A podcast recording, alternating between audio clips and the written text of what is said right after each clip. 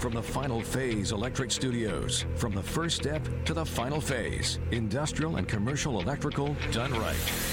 Casey Hendrickson.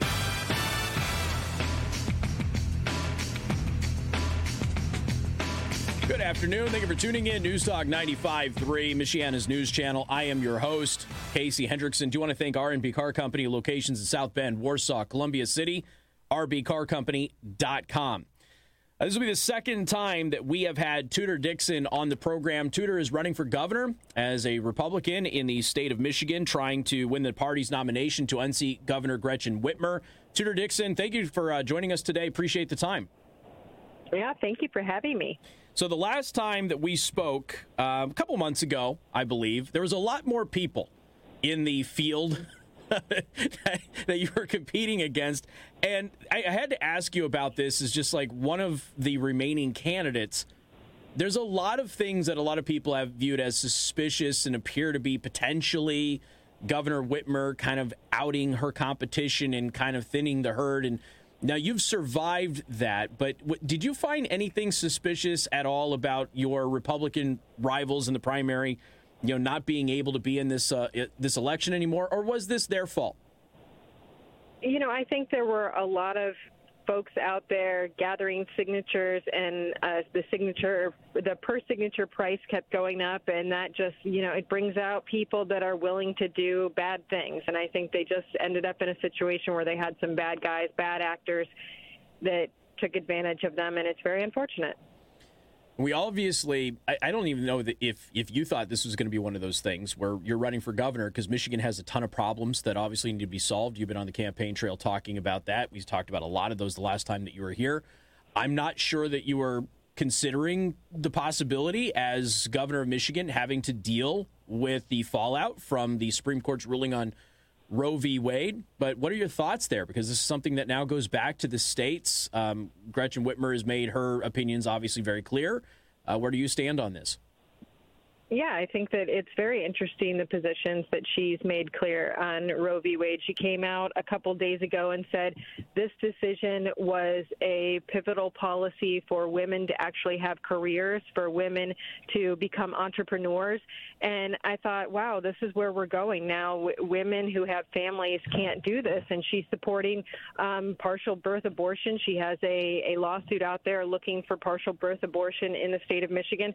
And I think it's really important to focus on family at this time. This is an opportunity for companies to show what they want to have for their employees. We've seen some companies come out and say that right now in this fight, they want to support people flying to other states and pay for them to fly to other states and have abortions. And I remember a time when feminists would have said, so you don't want to support me as a mom. You only want me working at your company if I get rid of my baby. Let's start to support those companies that come out and say, we're going to pay for your health care to have a baby. We're going to give you leave to have your baby. We want you to have a family. We want you to thrive as an employee and be to have be a mom at home.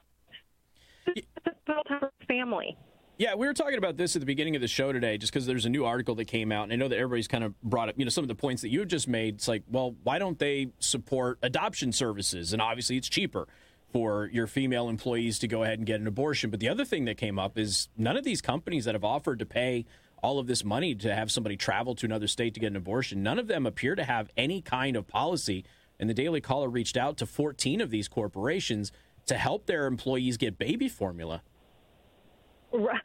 That's a very valid point. Uh, how about childcare during the day? How about we have some of these companies?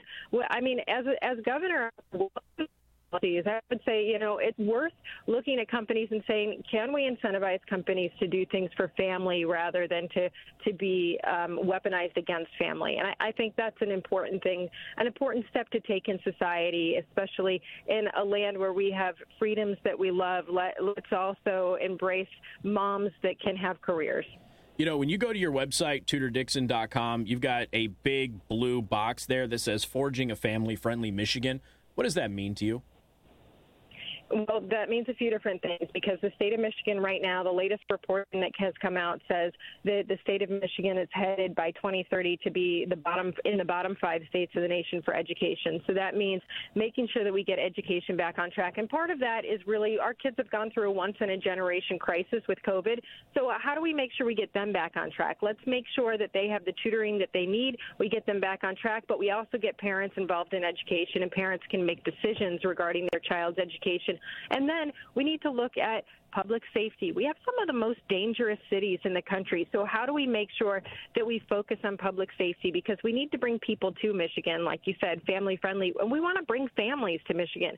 P- families look at education and ratings of the schools, they look at the ratings of public safety, and they want it to be affordable. So, let's make Michigan more and then on top of that, we want businesses to thrive here. And right now, this government is attacking business. No matter what business you're in, you're overregulated or you have agencies in there trying to get you with a fine, a citation, or another tax. And we want to change that in the state of Michigan. We want to make it customer service friendly to our businesses and bring back that family flair.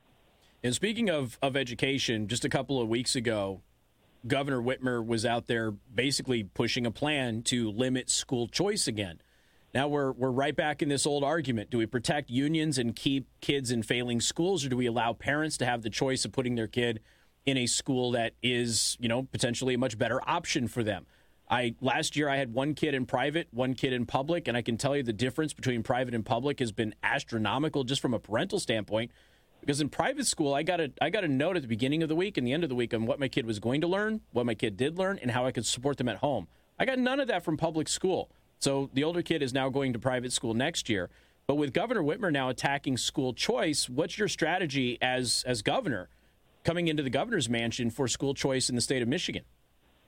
Well, we have big on this one too. When you look at what happened with a case out of Maine coming out and saying that money can go to religious schools and that's something that we would love to see in the state of Michigan as well. We have the Let My Kids Learn petition that's out right now. So important for people to sign that because that would allow those corporate tax credits that the legislature already passed to go through, and then that would that's another option to give parents choice.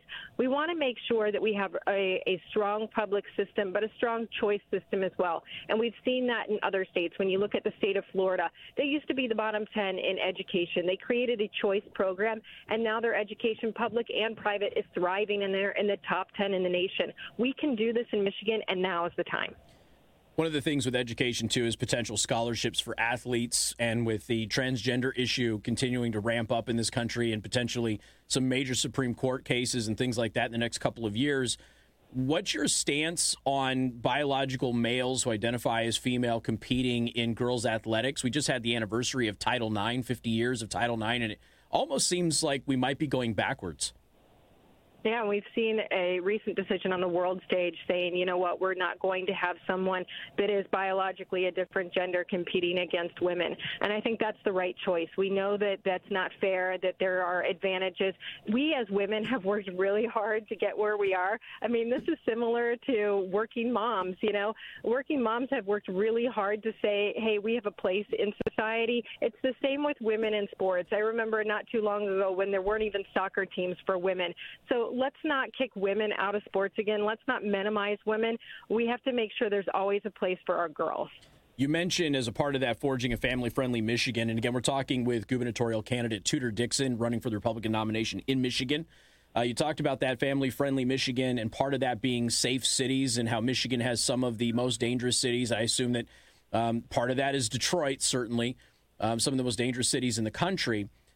Law enforcement has been under attack for the past several years. Uh, Gretchen Whitmer herself, she went out uh, during the pandemic and she protested with BLM protests and she, you know, put her hands up. She said, hands up, don't shoot, which of course is based off of a lie, something that never actually happened. So even officers in Michigan feel like they don't have the support of their governor. As governor of Michigan, Tudor, what would you like to do for law enforcement, help improve the safety of those cities, and how can law enforcement officers in the state of Michigan look to you as their potential candidate? Yeah, I think especially in the state of Michigan, police officers feel like this culture of defund the police has become really strong, especially when you see elected officials coming out and, like you said, marching alongside folks that are calling to defund the police. And we've actually, just last week, we had the Police Officers Association of Michigan come out and endorse our campaign. So we feel really blessed that we've had the opportunity to sit down and talk to our police officers and hear what they need. And they, re- they really want support. They want to have a government that supports them so that they can recruit more people into the state. That's what we need so desperately. So many of our police departments are short police officers, and there's no reason that we need to be short police officers, but they need to know that they're supported and they need to know that the funding is there for their departments, and that's what we're going to make sure they are. They are supported. They know that. They feel that, and they have the funding they need. Now I'll go with the opposite question there because for many years before defund the police, there was obviously some concern for many about militarization of the police. Where do you stand on on those types of issues and, and police departments getting military equipment that maybe they don't need? Sometimes they do need it. Um, sometimes maybe they don't, and sometimes that actually ends up costing the taxpayer. Where do you stand on that issue? I think we have to of anything do, but right now, when I talk to police officers, they're saying uh, right now some of our departments have $125 a year for training. We want our guys to have the training they need to be out on the streets, to be able to confront people. They're getting ambushed by guys out on the street, and we want them to feel safe and we want them to feel that they have the backup. So I think that discussion has completely changed just to let's sure they have the tools they need they absolutely need the support they need and the backup they need. All right, Tudor, how can people support their your campaign? Please check us out at tudordixon.com. That's T U D O R D I X O N.com. We'd love to have you join our team. Tudor Dixon for governor, again, running for the Republican nomination to be governor in Michigan. Tudor, thank you so much for the time. Great having you back on the show. Thank you. All right.